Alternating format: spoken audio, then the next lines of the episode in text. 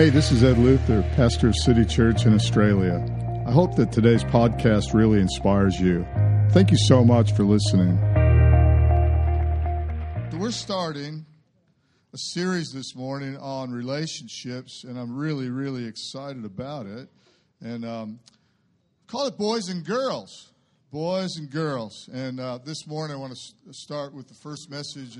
I've entitled Starting with the End in Mind. Starting with the end in mind. Gail and I went shopping recently to get a new fridge, and I think I told you a little bit about that before, and a week or so ago. But, when you go to buy something like that, and it's, over $1,000 anyway, you start to think, well, we're going to have the fridge for a long time unless it blows up. And I started thinking, I better research refrigerators. It's not kind of like my subject. I don't really know a lot about, a refrigerator. And the first place that Gail and I went into, I think it was a Good Guys, and they had all these fridges there, and it had to be a certain size to fit, in our wall cavity there. And they all looked really good, and some of them were really cheap. I thought, this is a bargain. Look at this one. It's only like $800 new, and then, prices go up from there. But caution, don't just buy something because it looks good. And so I went back and I thought, no, we're not going to buy this because the salespeople were all trying to sell you on whatever. And so began to research and go on, Google and Choice and .com and all these, Google, what's the best refrigerator, Google? And then, of course, the 5-star ratings come up and everything comes up there. And so then we went back again to another retail outlet that sells refrigerators and got the sales pitch from another salesman, and we threw out a few names. Oh, no, don't touch that one. This one here is the one that you want, and da-da-da-da-da. And then we decided we'll go down and talk to someone else and look at a few other refrigerators. And, of course, the opinion changed again. No, don't believe what they told you. This is the best one here. And after a lot of research, we finally bought a refrigerator. We're very happy with it. But when it comes to relationships, one thing that I discovered is that people often don't put a lot of thought into something that's going to cost them a lot. In fact, if you think about it for a moment, the biggest thing that you're going to invest in life is not a refrigerator. Guaranteed. You can make a mistake with buying a car, and I've done that in the past, still driving one in particular, Ford Focus, with a class action suit against them for what they would call a transmission, which is not a transmission. It's a piece of junk. But anyway, I tried to research that one. Didn't know, did I? But you can get that wrong like I did, and I can recover from that. It's a few $1,000s and still the thing still runs. I can recover if I make a bad choice from that. I can recover even for something that's probably the biggest investment most of us would ever make financially, which is a house. If I get it wrong with a house and buy something that's, got white ants or whatever, I'll call Peter and his pest control company. But if you get that wrong, you can still recover in life. A little bit harder, though, if you get it wrong with your lifelong partner. You can still recover. I'm not saying everything is irrevocable or anything. You can still recover, of course, but, the recovery is going to take a while. It's going to be difficult, and, there's a lot of twists and turns in that. It's not like buying a house, but most people put about as much time and effort into a relationship and planning for that as they do probably as much as a pair of shoes. And I watched this happen, and I think, wow, how did that happen? And so this morning, we're going to be talking about starting with the end in mind, not just starting with no end in mind or, having put nothing into it at all, but actually starting with the end in mind. The more it costs, the more you need to understand whatever it is that you're buying. The more that it costs, and a relationship will cost you more than the car, the house, the shoes, or a refrigerator. In Proverbs chapter 4, verse 7, it says this. It says, the beginning of wisdom is this. Get wisdom. Now, wisdom is insight, perception, and discernment. But The beginning of wisdom is get wisdom. How can you get something that doesn't exist because it's the beginning? In the beginning of wisdom, get wisdom. Do you understand that? I read that. I'm like, the beginning of wisdom is get wisdom. But it's the beginning of it. And I began to be reminded of scriptures like John chapter 1 where it says, in the beginning was. In the beginning was the Word. And the Word and wisdom are the same. God is wisdom unto us, and God and His Word are the same. And in the beginning was the Word, and the Word was with God, and the Word was God. In the beginning, He already was. He doesn't have a beginning. God does not have a beginning, but you do. Your relationships do.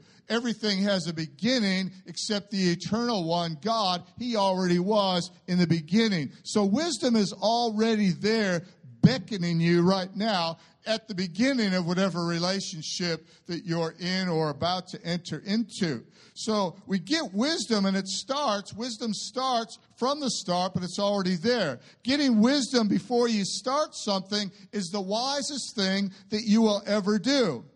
And then it goes on and says this in that same proverb, though it cost you all you have, get understanding. Understanding is the ability to comprehend that or to gain mastery over it, to know it so well that you can stand on it. Though it cost you all, what does it cost you when it comes to this whole thing called relationships? Is it worth maybe just pushing the pause button and thinking a little bit about what it is that you're entering into, or your hopes, your dreams, your aspirations? I like Proverbs 9:10. It says this. It says, the fear of the Lord is the beginning of wisdom, and knowledge of the Holy One is understanding. So he goes on and even defines it even further. The beginning of wisdom is the fear of the Lord. If you're going to do this one thing called relationships, you better get with God on it and understand that God's advice or God's wisdom, if you will, God's instruction, it's not just some kind of an optional thing like, hey, man, I got a few ideas here. Choose it if you want. God invented this whole thing called relationship. Do you remember back in the very, very beginning in the garden, God created everything, and he comes to, man on the sixth day, but he's created everything, and he says, it's good, it's good, it's good. Sky, the waters, the land, the birds, all the animals, everything, the stars, everything is really good. Then he comes to man, he goes, it's not good that a man should be alone. Let us, he says, create man in our, plural, us, not let me create man in my image, do a solo thing here, but let us create man in our image. And so male and female, he created them. We are created in God's image for relationship. The Trinity, if you will, the Godhead, Father, Son, and Holy Spirit is a relationship. It's a relationship of the persons of God, or the person of God manifested in three persons in relationship with each other. We are created in that image. Everything and everyone except God has a beginning, and that beginning is for relationship for us. But here's the kicker, and this is something, looking at this, I began to think, well, what was the start of my relationship with Gail? And, of course, I think our start was we met in church, our eyes met, and, I introduced myself to her in Wagga Wagga. And, it was over the Christmas season, and she happened to be there. She was school teaching in Bullaroo Center in South Australia. She came home for the holidays. She was only there a brief time. I happened to be preaching in that church, not in the meeting that we met in, but the pastor said, turn around and say hi to somebody. I turned around, said hi to her, hello, and we met. But that wasn't the beginning of our relationship. You see, the beginning is not the beginning. What most of us call the beginning of a relationship is not the beginning of the relationship. The beginning already was. Now, follow me on this. But if you're in a relationship, the start of your relationship happened long before you actually started a relationship. Even if you haven't met anyone yet, you have already started a very important part of your relationships, and it's called your expectations. In the beginning, before you ever met, before your eyes ever connected, long before your first kiss, in the beginning, you started forming your own expectations about what you wanted. And so your expectations come from a variety of sources. Mom and dad, how they related, friends and how they relate, music and what it says a relationship and love and everything else should be. Nowadays, of course, social media, as you observe other people in relationship and you see the highlight reels of their life, so you base expectations for your life. It could be movies. I just watched 27 Dresses. Oh, man. I thought, I better watch this because I'm starting a relationship series. And what a better way to learn, obviously, than Hollywood.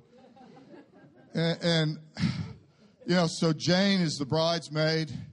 She's always the bridesmaid. And she's got a secret crush on her boss and her sister, of all people. How many people saw 27 Dresses? Hands up. Okay. No men are, other than the pastor, are ever going to admit that they watched 27 Dresses. But I watched it. You know, I took a bullet for you guys, so I could understand the women thing. And her sister cottons on to the love of her life, which is her boss. I think his name's George or something. I forget. And she's just got this crush, but she can't. She just can't let it out. And her sister pretends to be vegan. She's not. She pretends to be just to impress this guy. She pretends to be a lot of things that she's not. And he's got all these expectations. He's got hopes, dreams, desires, and he thinks that Jane's sister meets all of these things, but she doesn't. And I don't want to wreck the movie, but I will on the on their engagement party. Jane, she's going to do a little presentation on her sister and George or whatever his name is, and then she's got these pictures of her sister eating meat. After she's claimed to be a vegan. And there's the lovely couple sitting there. It's like, you're not who I thought you were. Shock, horror. So many people wake up to somebody that they thought was somebody that isn't somebody. Not the somebody that they thought. They have these expectations, these hopes, these dreams, these incredible expectations. And yet, and they come from somewhere, but they find out that that person actually isn't what they thought that they were. Could it be that they started in the wrong place? Could it be that somebody should have told them something about expectations? You see, your hopes and your dreams and your expectations that form the foundation of your relationship started forming long before the start of your relationship. You're already dating a dream. You are already in a relationship with a fantasy, perhaps, or an expectation from society. You're already in relationship with expectations from God, hopefully. And as life moves on, this is what I want becomes this is what I expect. Well, I went to the Arkansas River way before I met Gail in Tulsa. There's they call it a river. It's just a bunch of rocks and a dry little... Sometimes there's water flowing through it, but not hardly ever. And I felt led to go down there and just get into business with God because I had three. You can all go, oh, poor Pastor Ed. It must have been. I had three heartbreaks before Gail with Christian girls. Don't think because they're Christians that they're following Christ. They weren't, and I got trapped into that. And each one of these were pretty long-term ones, except when it came down to marriage. I just couldn't pop the question. I'm not going to get married to you. Like, we became friends and everything, but then when they discovered that yours truly wasn't going to marry him, because I was, like, just not ready, by the time I was 30, to do that. Listen to me. I wouldn't have wished me on anybody back then. No. I would not have wished who I was back then on my worst enemy. And so these girls, you know, I wouldn't marry them, so we broke it off. And then I got my heart broken. You know, one of them I said, just go date other guys, because I'm not going to marry you. And so she did. And you know, we were down at the beach, and it was like a young adults retreat thing. You know, we used to go hang out at one of the beaches in California. You could have big open fire pits and everything else. And, you know, people would bring guitars, and we'd all have a big worship session, you know, around there. And you know, this particular girl, Chris, you know, I just told her, she's like, Eddie, are we going to get married? I said, no, we're not going to get married. I'm not going to marry you. Just go date other guys. It was pretty well. I just needed to come down to the conclusion of it was it's not going to happen. So just go date some other guys. So she got Peter the very weekend after I told her that. Here's her and Peter, and they walk away. I see the two of them at the fire pit. You know, everybody's kind of worshiping. I got my eye on. I'm thinking, you dog. Like, you dirty dog. And then she's got her hand in Peter's hand, and the next thing they go walking off into the dark down the beach together. And I'm like, what are you doing with her? And then she gets excited. She goes, oh, Eddie, she goes, you wouldn't believe it, Eddie. I got a dozen roses from Peter on my desk on Monday morning. And I'm like, oh, that's just thrilling. Oh. And all of a sudden, the woman that I thought I didn't have any desire for, I had a huge desire because, well, wanting is better than having. We always want what we can't have. And when you can have it, you don't want it. When you can't have it anymore, all of a sudden you want it. So there's a lot of traps there, aren't there? And but as life moves on, this is what I want becomes this is what I expect. So I expect, because I've got a dream for this, that they're going to be a great provider. So I'm back down at the Arkansas River, which isn't a river again. And I go to God, and I go, God, I've had my heart broken now 3 times. I'm not going through this anymore. The next girl that I date will be the one that I marry. And so I made a covenant with God. And God asked me a few questions. He just drops stuff into your heart. Say, how does God talk to you? Just, bam, you just know that you know. He doesn't have to write a sentence. He doesn't have to talk like we do. It would take too long. He just dumped it into my heart. What do you want? And I thought, well, okay, here we go. Number 1, she has to have a heart after you. Number 2, she has to be called to the ministry or at least willing to go wherever you call me. And number 3, she has to be so hot that she makes my socks roll up and down and I break off into a cold sweat when I look at her, and that we have trouble abstaining. That's how hot she has to be, you know. I don't want an easy abstinence. I want it to be difficult. Difficult. You know, this is my list. I know you don't have that kind of list. You wouldn't even have those kind of thoughts, you know. Beauty's only skin deep. It's what's in the heart that matters. For you, that's fine. For me, it wasn't. So I'll just be honest with you. It all mattered to me. She had to be beautiful inside and out, but also out, not just in. And that's just me. Come on. It's not your expectation. This is my covenant with God down at the Arkansas River Rocks. And so I did that. I went through this whole list, and then I don't know why, I just drew a big X in the sand, and I did a circle around that, you know, something dumb, but anyway, I just felt to do it. X marks the spot. I've made this covenant with God. This is my expectations. This is my list. I don't need to write it out. I just got it in my head. And so when I met Gail, I took her for a very, very long walk on a long beach in Adelaide, and I interviewed her. And she goes, I felt like I was on an interview. And I said, you were. Because there's no way. I was not even going to date her if she didn't make my list. Now, unbeknownst to me, she had a list as well. In fact, she wrote all of her deals down on a list as she was looking for her Boaz. And no, this is going to get gushy. And she had that list, and she, you know, with tears in her eyes, she says, you met that list. And I was like, this is so cool. You know, romance is so good. And so, you know, they must love kids, you know, be healthy, love God, all of those things. And so my list of expectations was drawn up. But at some point, we take our expectations into a relationship in order for someone else to make them come true.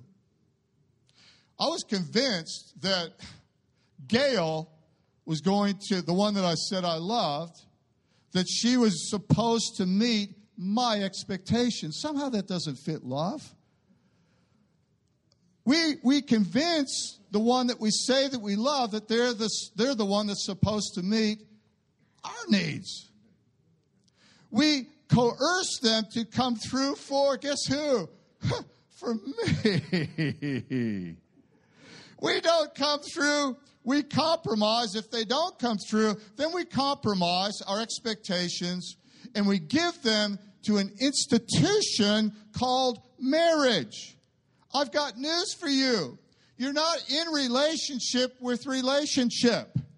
You're not in relationship with something called marriage. You're not married to a marriage. You're in relationship with a real person that you say that you love and then go to a point where you dump your expectations on them in order for your needs to be met and call that love. That's the way it's done. And so the expectations you hand them become a weight. Your expectations become a bar that they just can't jump over.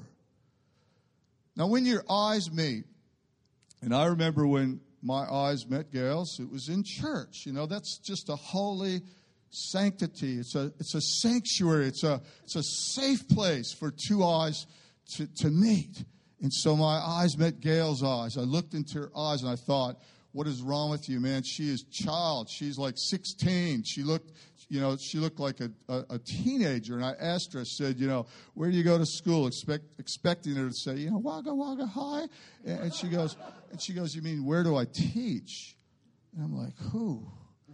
Okay. We're in business, man. You know?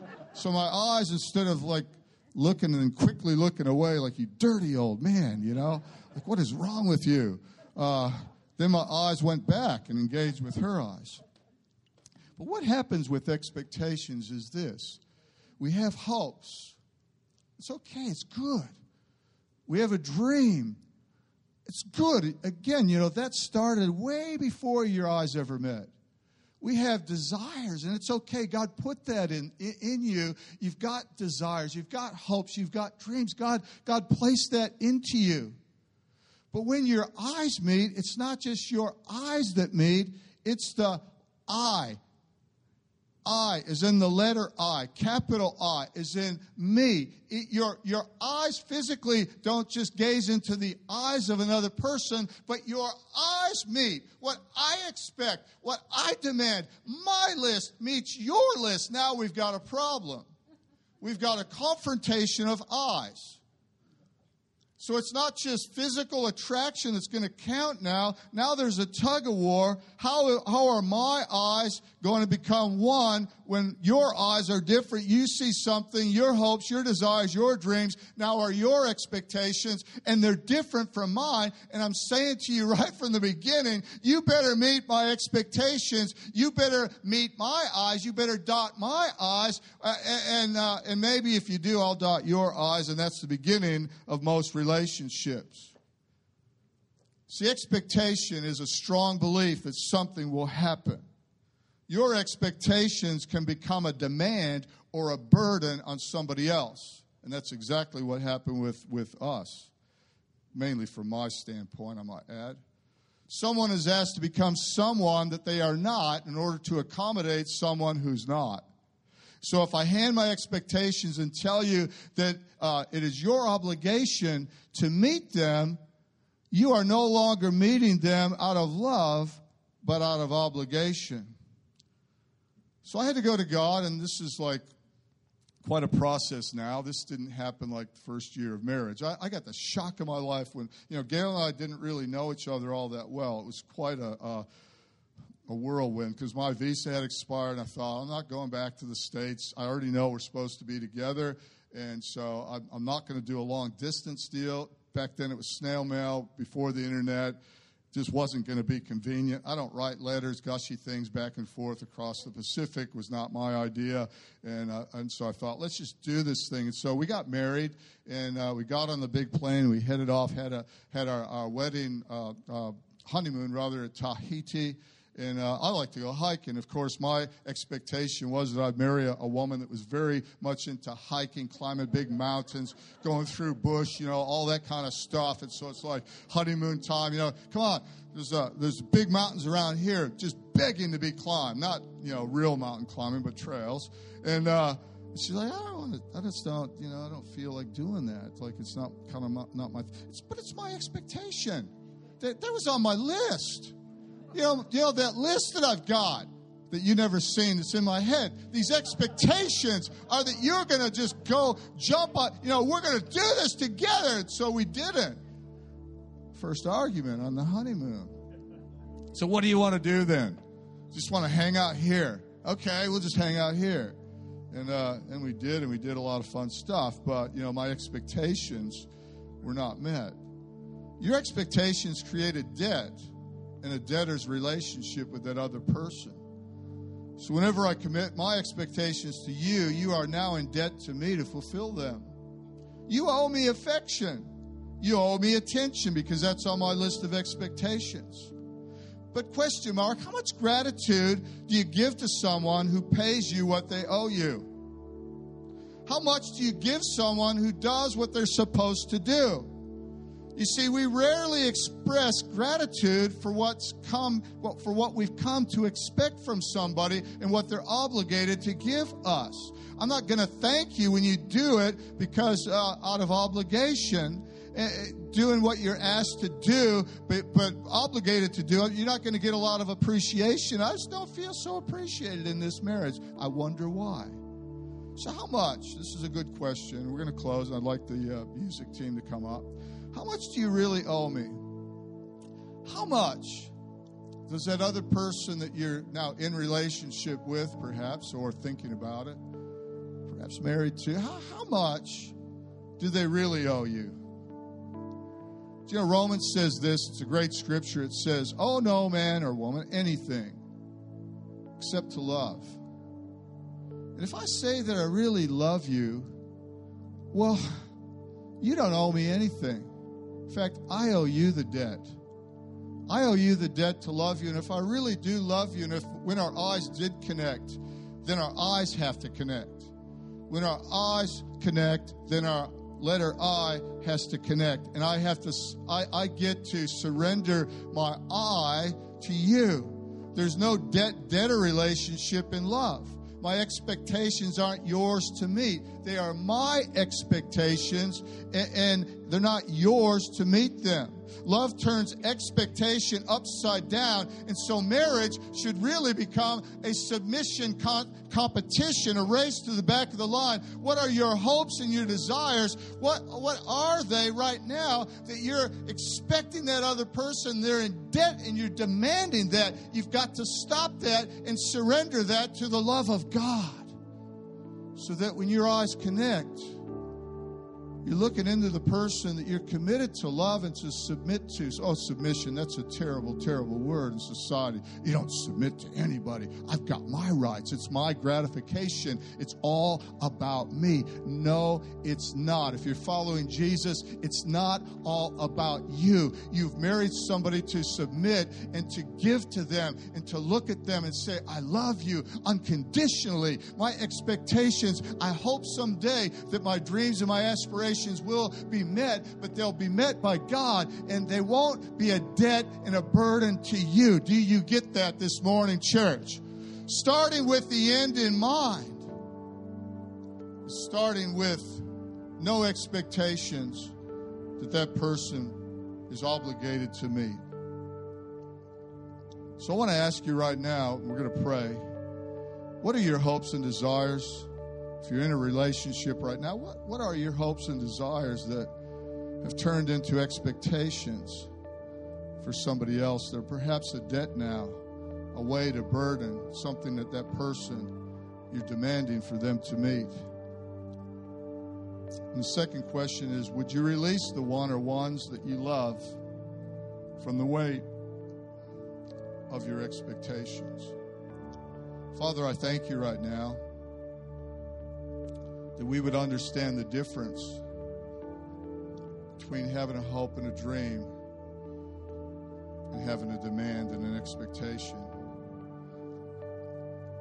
Help us, Lord, if we're single here, we're not in a relationship, to formulate our hopes and our dreams and our desires around you and not let them turn into expectations when our physical eyes finally meet somebody that may become our lifelong partner. And if you're in a relationship right now, Father, I just thank you right now. Let your Holy Spirit wash us clean from IOU, expectation, burden, to the person that we say that we love. I pray right now, let us drop those things where they belong. And let us pick up our cross. Let us follow you and love that person deeply, sincerely, with no strings attached. And I thank you for every person here as we continue on with our series, Lord, that we would continue to grow, be challenged, and that we would dare to discover love in relationship in a way deeper way. Thank you for listening to the City Church Podcast. If you enjoyed this message or God worked through you in any way, then please take a moment to contact us through our website at city-church.net or email us your feedback at info@city-church.net.